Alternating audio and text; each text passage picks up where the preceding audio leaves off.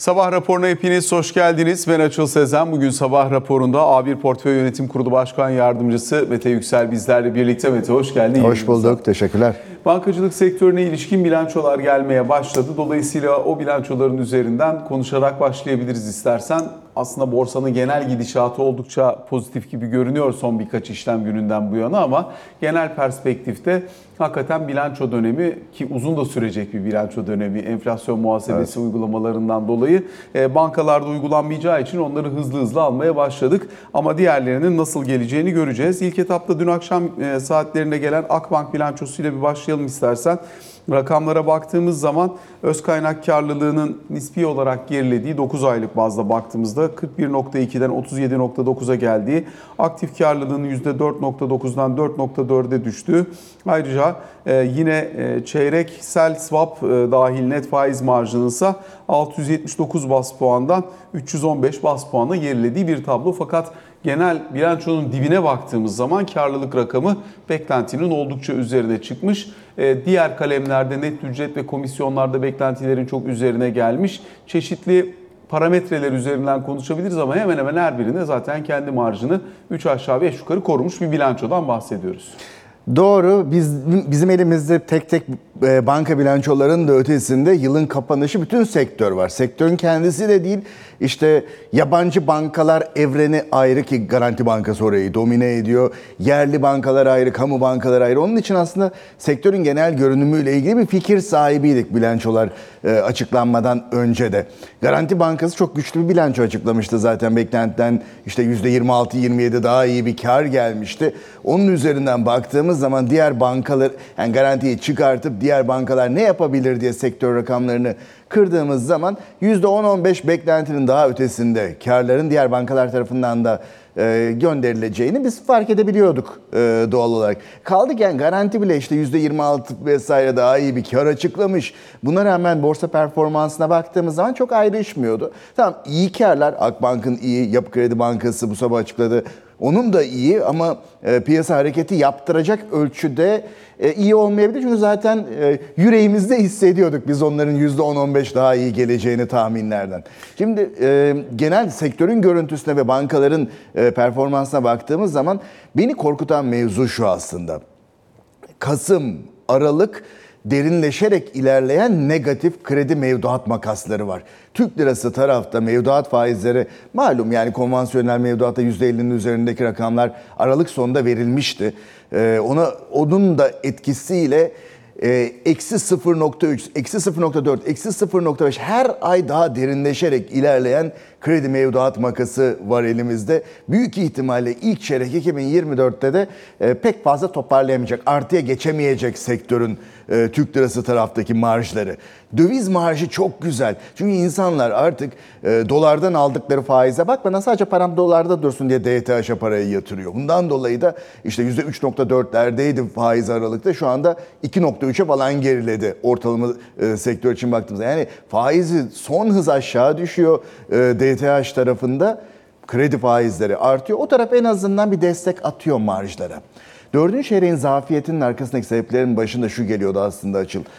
Üçüncü çeyrekte bankalar enflasyon endeksli tahvillerinde enflasyon bacağını alabildiğine yukarı çekmişlerdi. Yani Ekim Ekim'de enflasyonun altmış iki'ye doğru gittiği ortadaydı. Ondan dolayı gerekli düzeltmeyi yapmışlardı. Yılın birinci, ikinci çeyreğinde yapmadıkları düzeltmeyi de alıp üçüncü çeyreğe yapıştırmışlardı. Ondan dolayı çeyrekten çeyreğe baktığımız zaman dördüncü çeyreğin e, zafiyetin arkasındaki sebeplerden bir tanesi bu. Demin söyledin olumlu tarafta komisyon gelirleri. Komisyon gelirleri güzel ama gerçek bir komisyon geliri mi o tartışılır. Çünkü komisyon gelirlerinin çok büyük bir bölümü aslında kredi kartı faizlerinden oluşuyor. Yani kredi kartı merchant commission, post makinalarında alışverişi yaptıktan sonra o dükkan gidip ertesi gün parasını almak istediği zaman işte yüzde dört'e yakın bir e, komisyon bırakıyor. E, o ne kadar faiz yukarıya giderse bu o kadar e, bankalar için olumlu hale geliyor. Şimdi önümüzdeki dönemde o taraf sakata binmeye başlıyor. Nedeni de şu. E, aktarım mekanizması fena halde tökezledi. Yani bir Kasım iki bin yirmi üç'ten bu yana bin puan faiz artışı gördük Açıl ama bir Kasım iki bin yirmi üç, o çok e, önemli bir tarih çünkü kredi kartlarının aktif faiz oranının belirlendiği tarihte. O gün bugündür üç virgül altmış altı. Hiç dokunulmadı oraya. Herhalde yerel seçime giden yolda e, tüketiciye bir zeval gelmesin, harcamaya devam etsin, mutsuz olmasınlar diye e, aktarım yapılmadı, faiz aktarımı o tarafa. E, bundan sonraki dönemde, yerel seçim sonrasındaki dönemde o tarafta bir rahatlama sağlanabilir ama yerel seçime giden yolda belli ki burası bir baskı altında olmaya devam edecek. Alparslan Çakar'ın yönlendirmesine rağmen öyle görünüyor. Şimdi tabii kredi kartı harcamaları şu anda kredi piyasasında en e, durdurulamaz şekilde yürüyen yer. Gerekçelerinden bahsettim şu an hala. E, aylık enflasyon bazında da baktığında kredi kartı harcamasını bakiyeli kullanmak durumunda kalanlar için e, imkan var. Dolayısıyla hani sıkılaşmanın önündeki önemli engellerden bir tanesini oluşturuyor. E, şimdi özellikle bütün bankaların e, kom, ücret, net ücret ve komisyon gelirlerinde de yükseliş olduğunu görüyoruz. İşte Yapı Kredi Bilançosu geldi. Yapı Kredi Bilançosunda da yüzde otuz, e, şey, otuz dört virgül beş milyar liraya gelmiş. E, yıldan yıla baktığımız zaman bir önceki yıl neredeymiş? on dört milyar lira. Dolayısıyla hani muazzam bir artış olduğunu söyleyebiliriz. E, diğer tarafıyla yine Yapı Kredi e, Bilançosuna ilişkin detayları da ufak ufak aktarmaya çalışayım görebildiğim kadarıyla yayın içerisinde. Net kar altmış sekiz milyar lira. Yıldan yıla yüzde yirmi dokuzluk bir artış var. Beklenti altmış dört virgül yirmi beş milyar lira. Net faiz geliri yetmiş iki virgül dokuz milyar lira olarak gerçekleşmiş. Orada da yıldan yıla yüzde beş virgül üçlük bir düşüş var. Çeyreklik rakamlar geldiğinde onları da paylaşacağım ama özellikle bankanın verdiği rehberliğe baktığımız zamansa iki bin yirmi dört yılı için örneğin kredi piyasasında bir reel büyüme öngördüklerini anlıyoruz. Bu dikkate değer. Aslında genel olarak bankacılık sektörünün iki bin yirmi dört tahminlerine bakarsak kabaca yüzde otuzlar civarında bir öz kaynak karlılığı, kabaca yüzde kırklar civarında bir T L kredi büyümesi varsayımı altında ilerlediklerini biliyoruz. Dolayısıyla bu bağlamda elimizdeki bilgilerin üzerinden ne dersin?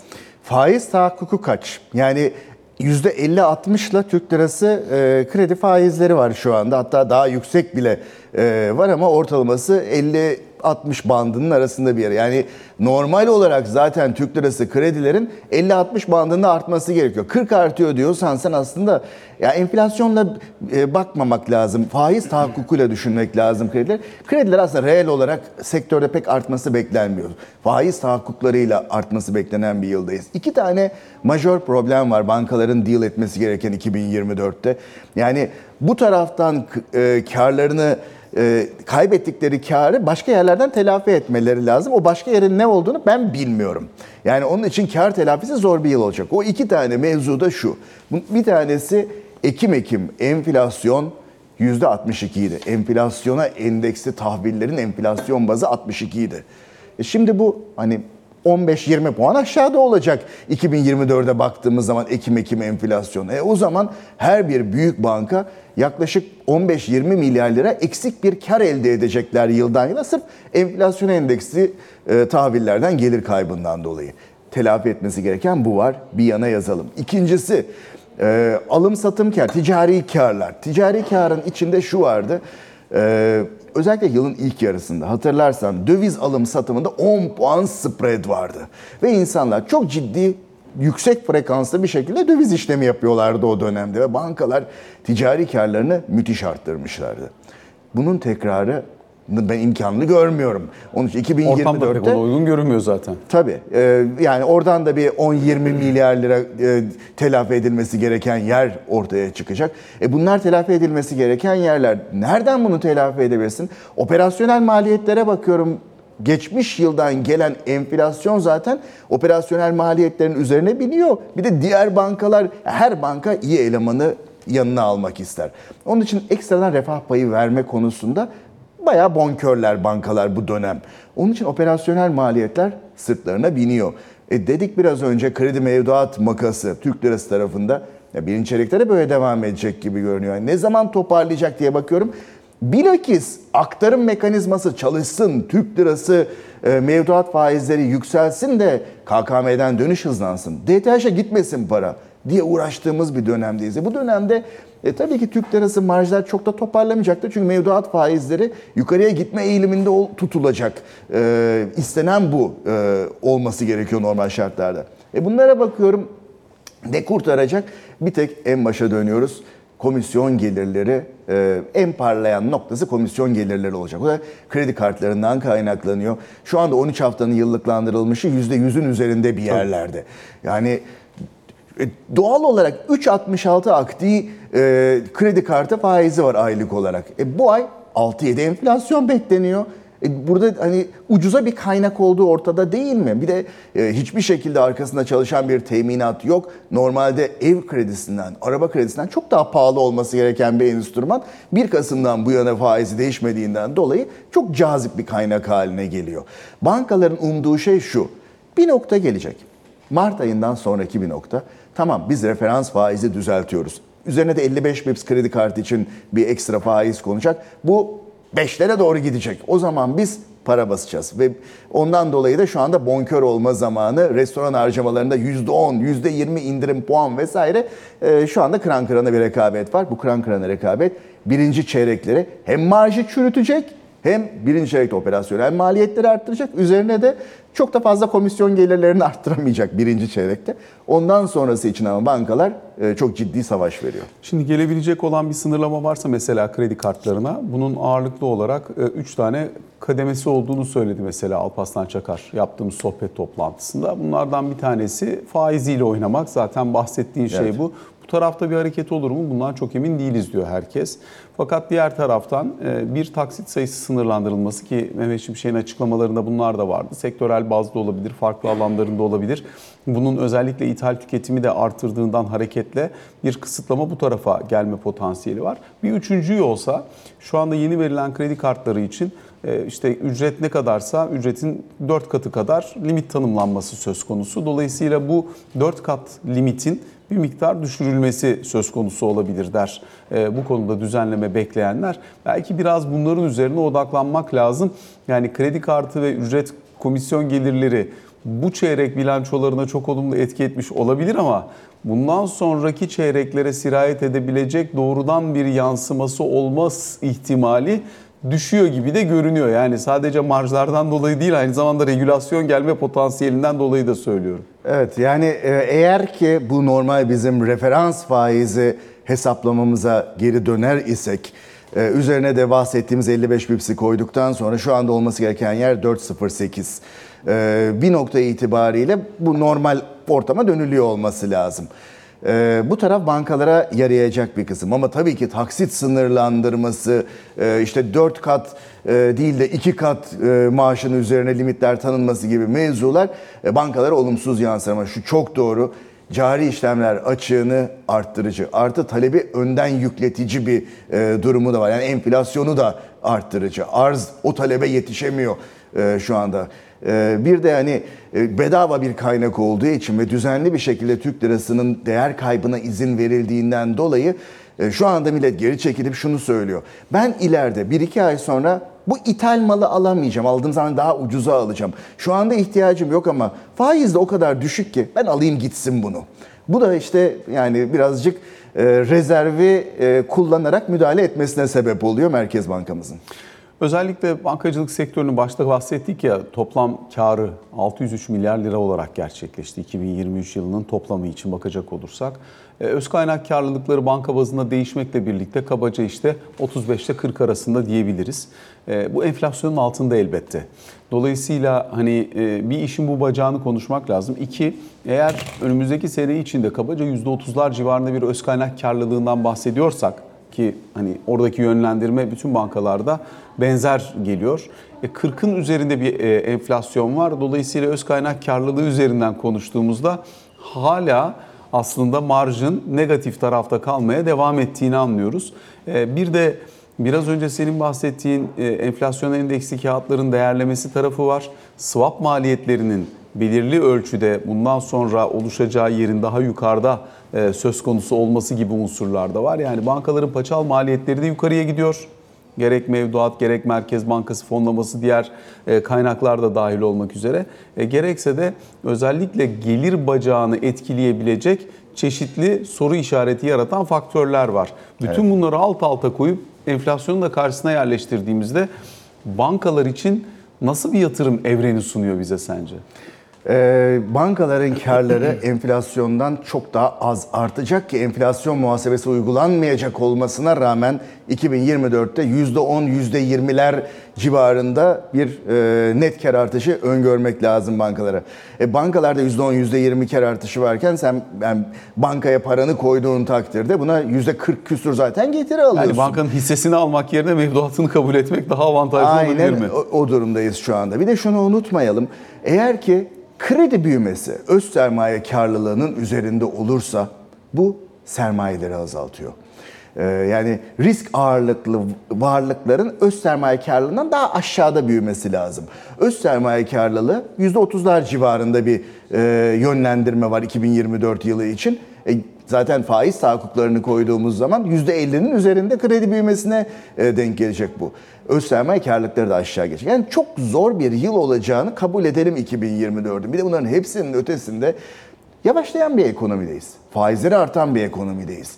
Yani bazı borçluların kredilerini geri ödemekte zorlanacağı bir ortama giriyoruz. Son dört senedir, beş senedir sürekli olarak düşen bir e, problemli alacak oranı var. Ya da dönemin problemli alacak e, oranı dediğimiz cost of risk, risk maliyeti oranı var. Sürekli sıfır, hatta eksiye iniyordu. Tahsilatlar daha yüksek oluyordu yeni yaratılan problemlerden. Şimdi onda yavaş yavaş dönme emareleri var. Bu konkordatolar hızlı bir şekilde artıyor. Bu ilk sinyalidir. Konkordato arttığı zaman bil ki problemli kredi oranı artacaktır. Yani ekstra bankaların karşılık giderlerini de arttırması gerekiyor iki bin yirmi dörtte. Gerekecek mi? Çünkü aslında karşılıklandırma konusunda benim konuştuğum bankacıların çoğu yüzde seksenler civarında bir karşılıklandırma politikası ile devam edildiğini, dolayısıyla aslında gelebilecek olan ekstra takipteki alacak ki bunu artık herkes bekliyor zaten. Ee, hani faiz bir anda buraya geldikten sonra olmaması mümkün değil. Ee, hani çok tehdit edici olmayacak ama zaten karşılık üç aşağı beş yukarı ayrılmış durumda. Bankaların da hani bu anlamda daha önceden çok yüksek kar Ee, göstermek mi yoksa biraz daha itidalli bir bilanço yönetmek mi noktasında itidalli bilançoyu ağırlıklı olarak tercih ettiklerini de söylüyorlar. O yüzden ne kadar ekstra karşılık bekliyorsun artabilecek? Onlar öyle söylerler diye başlayayım. yüzde seksen altıydı karşılık oranı. seksen dört oldu, seksen iki oldu, şu an seksenlerde. Karşılık oranı indire indire gidiyor bankalar.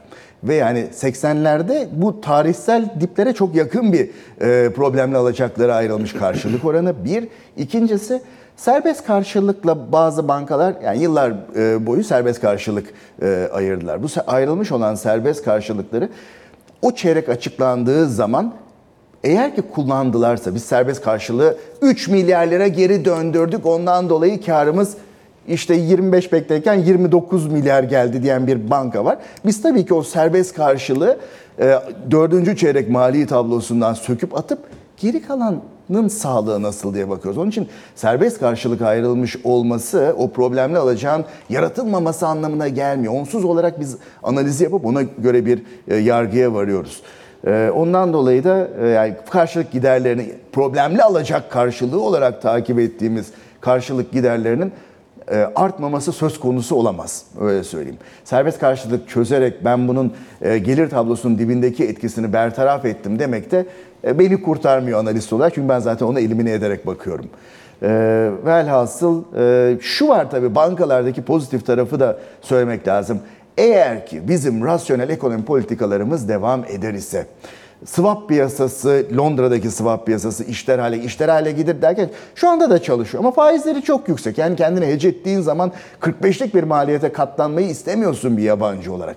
Oranın makul seviyelerde maliyetle Türk lirasının gani gani olduğu bir ortama geldiğimizde, arz ve taleple fiyatların belirlendiği bir borsaya geldiğimizde ki şu anda pek öyle değil çünkü açığa satış yasağı olan dünyadaki yani Çin'de bir şeyler yapılmaya çalışıyor şu anda. Onun dışında tek borsayız. Ve bizim konuştuğumuz yabancılar direkt olarak söylüyorlar.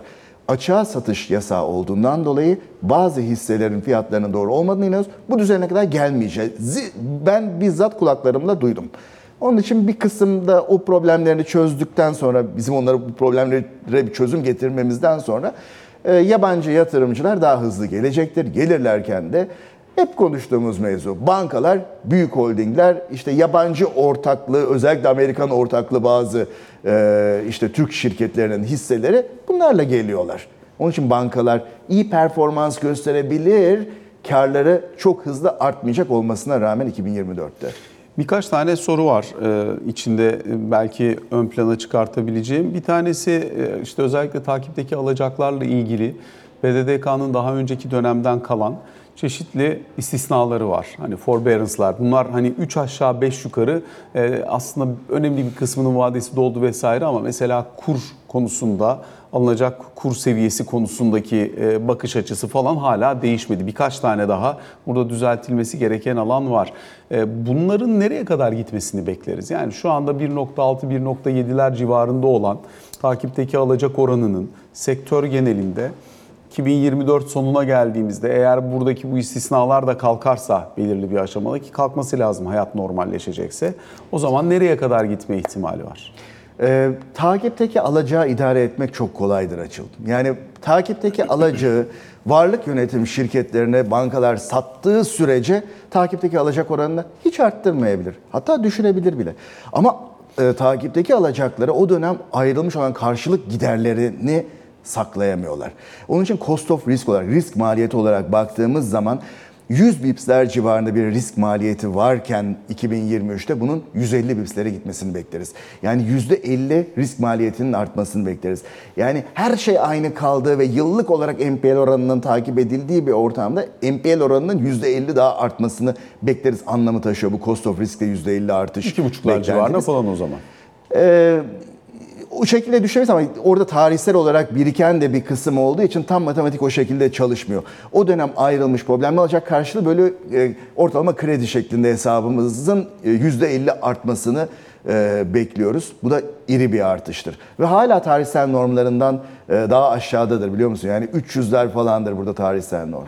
Peki ikinci önemli soru, e, özellikle şimdi bankacılık sektörü açısından bir yandan işte kırklar civarında bir maliyetle mevduat topluyor bankalar. Öbür taraftaysa Merkez Bankası'na zorunlu karşılık olarak koymuş oldukları ve karşılığında faiz almadıkları yaklaşık bir trilyon lira civarında bir ekstra kaynak var. Bu konuda talepleri olduğunu biliyoruz.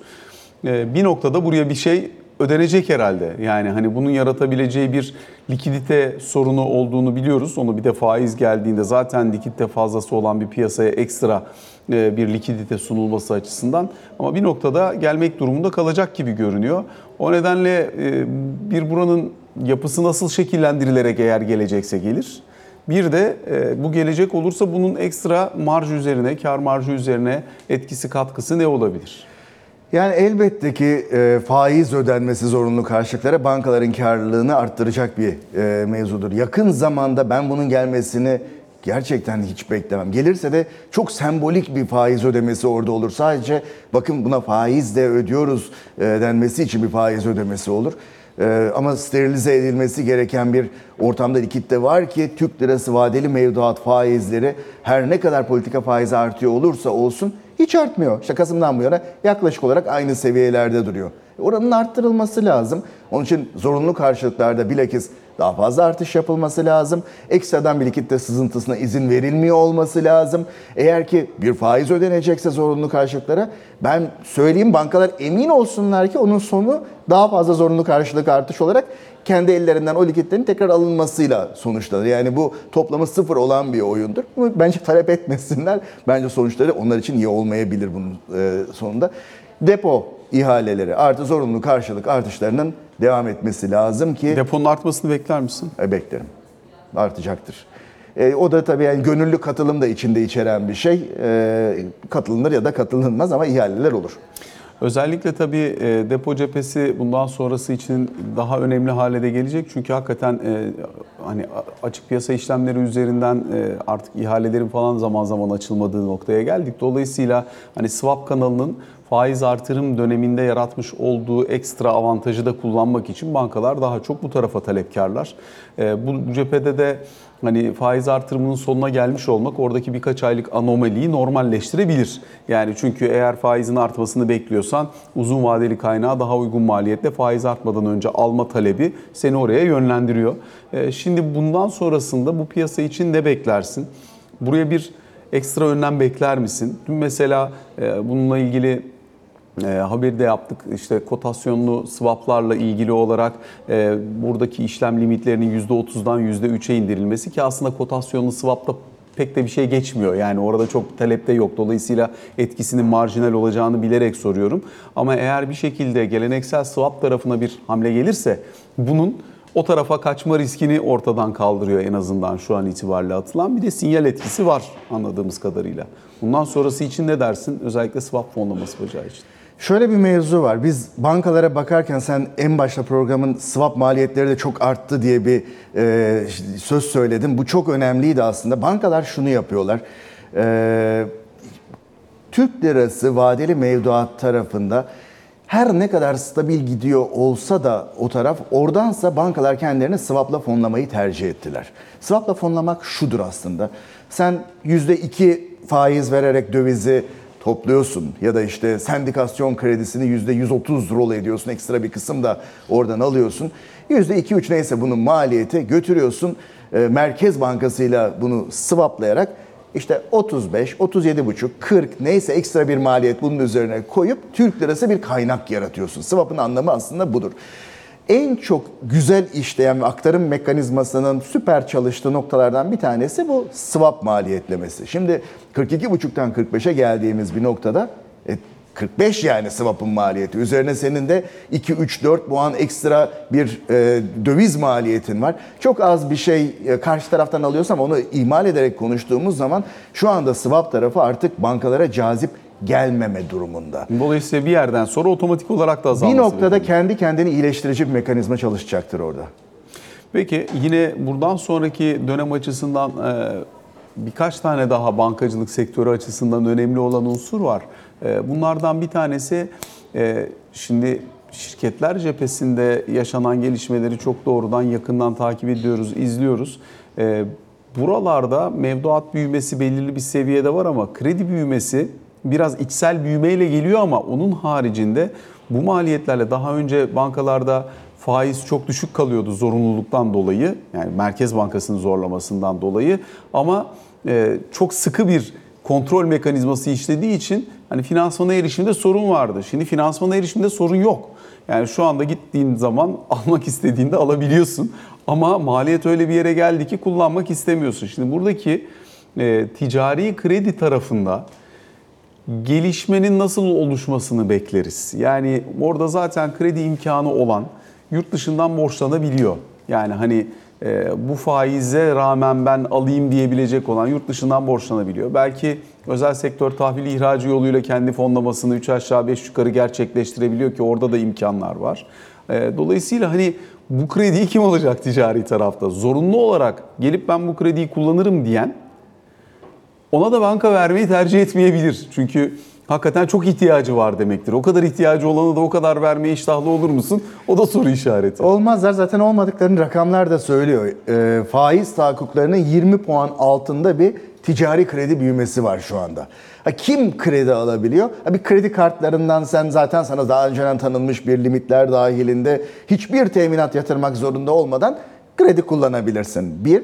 E, onun dışında da İhracatçı kredi kullanabiliyor. Sayın Mehmet Şimşek işte elli milyar Eximbank kredisi iki bin yirmi dörtte vereceğiz. Üzerine e, sermayesini de arttırırız. Eximbank'ın daha fazla.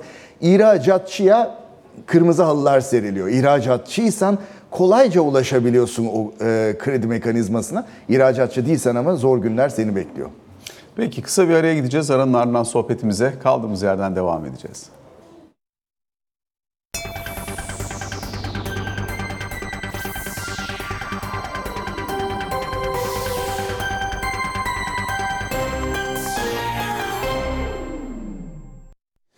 Sabah raporunun ikinci bölümüyle karşınızdayız. A bir Portföy Yönetim Kurulu Başkan Yardımcısı Mete Yüksel ile sohbetimize kaldığımız yerden devam ediyoruz. İlk bölümde ağırlıklı olarak bankacılık sektörü konuştuk. Burada birazcık sanayi sektörünü de işin içine katayım. Çünkü yılın ilk bölümü bankaların çok popüler olduğu, performansının iyi olduğu, sanayi şirketlerinin nispeten geri kaldığı bir dönemdi. Şimdi performans olarak sanayi sektör öne geçti, bankalar biraz geride kaldı. Bunun tematik olarak sürmesini bekler misin? Ee, biz büyük bir gerçekle karşılaşma şoku yaşamak üzereyiz. O da enflasyon muhasebesinden gelecek. Türk lirası ile mali tablo oluşturan ve e, bundan dolayı da enflasyon muhasebesine tabi tutulacak olan şirketlerin karları peyderpey gelecek işte Mayıs sonuna kadar. E, burada stok maliyetleri gerçek haline getirilecek Açıl. Ve e, stok maliyetleri gerçek haline gelince satılan malın maliyeti müthiş artacak. Yani bütün bu Türk lirası mali tablo oluşturan şirketler eğer ki bir de düşük katma değer yaratıyorlarsa, uzun stok tutma süresi olan, düşük marjla çalışan şirketlerin karlılıkları dibe vuracak. Ve biz bunu yeni fark ediyor olacağız. Ondan dolayı bu dönemde özellikle ticari şirketlerde alıyorsun, bir süre stokta tutuyorsun, sonra satıyorsun türü. Çok az katma değer e, ekleyen şirketlerin hisselerinde olmayı istemezdim. Çünkü onlarda olduğun takdirde enflasyon muhasebeli mali tablolar açıklandığı zaman e, gerçekten kendi yönetimlerinin de gözlerine inanamayacağı, biz azınlık hissedarlar olarak bizi de şok edecek bazı çok düşük favökler, operasyonel kar marjlarıyla karşılaşacağız. Bu dönemde saklanılması gereken hisseler, her ne kadar bankalarda bazı sorunlardan vesaire bahsediyor olsak da ya biz bankaları görebiliyoruz. Bu bahsettiğim sorunları da ben bugün görmüyorum. Zaten göre geldiğimiz şeyler. Hatta diyoruz ki seçimlerden sonra daha iyi olur her şey. O zaman burada belki işin içerisine şunu da katarak sormak lazım. Ee, hani sanayi sektörün içerisinde belirli hani giriş beklediğimiz hisse senetleri var yabancı yatırımcı tarafından. Evet. Finansal performans olarak tartışılabilecek olanlar var. Ama aynı zamanda daha savunma stratejisi içerisinde çalıştığını bildiğimiz hisse senetleri de var. Net bir ayrışım bekleyebiliriz o zaman.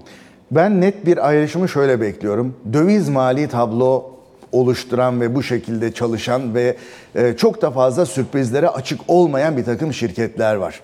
O dövizle mali tablo oluşturan şirketler kendi işleri de iyi gittiği takdirde biraz sığınılması limanlar olacak bu dönemde.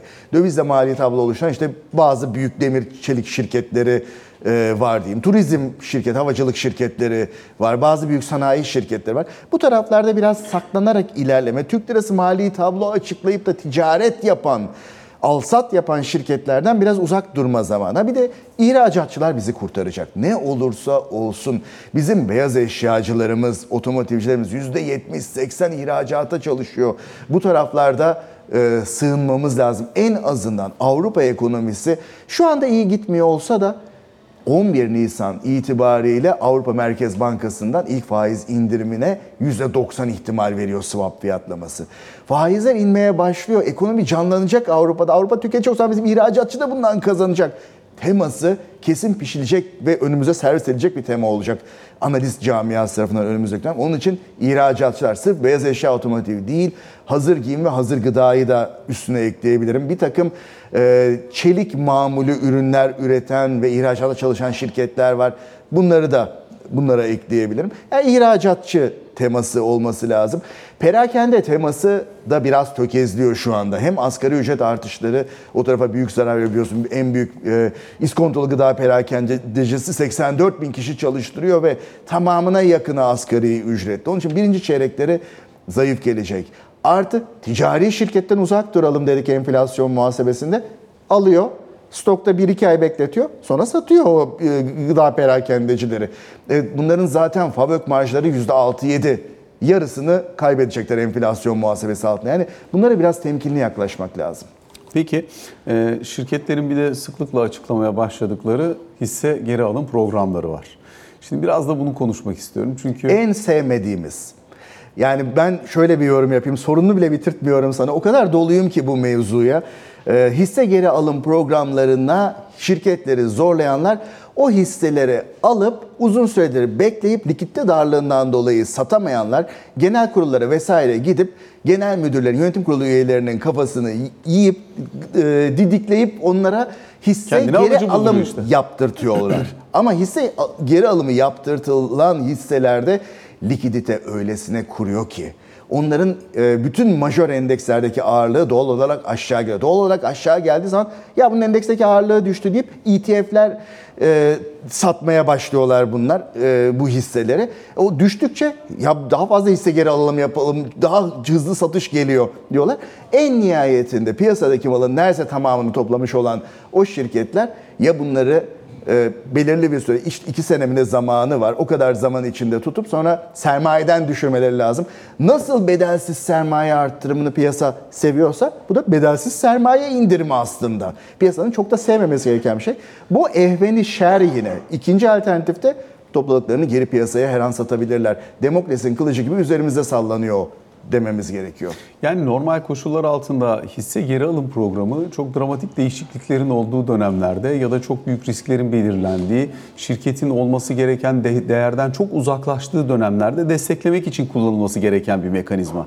Bizde fiyat istikrarı için kullanılmaya çalışılan ya da aynı zamanda şirketlerin belki belirli aşamada piyasadan toplayıp belirli bir iskontoyla toplu olarak satmayı tercih ettikleri bir yapıya dönüştü. Hani buraya bir bakmak gerekebilir. Evet, yani dediğim gibi ben heyecanlanamıyorum, hatta üzülüyorum, sevmiyorum hisse geri alımlarını. Hatta bilakis şunun yapılmasını daha doğru buluyorum. Belirli seviyelere gelmiş, belirli sınırların üzerine çıkmış bir endeks seviyesindeyiz. Şişik fiyatlar var. Fırsattan istifade bir kere hissedarların çıkıp ekstradan hisse bile satıyor olması lazım. İkincil halka arzlar yapıp likiditeyi arttırmaya çalışıyor olması lazım bu ortamda. Halka arz dedin, onunla bitirelim. Son bir buçuk dakika içerisinde hız düştü. Çeşitli ölçekler ve kriterler getirildi. Fakat hem kriterlerin getiriliş zamanlaması, hem kriterlerin getiriliş şekli ve kriterlerin kendisi de. Yani sen bugün bir unicorn olarak dünyanın her yerinden fonlama bulabilirsin bir teknoloji şirketiysen mesela. Ama buradaki kriterleri tutturamayacağın için Borsa İstanbul'a gelemezsin.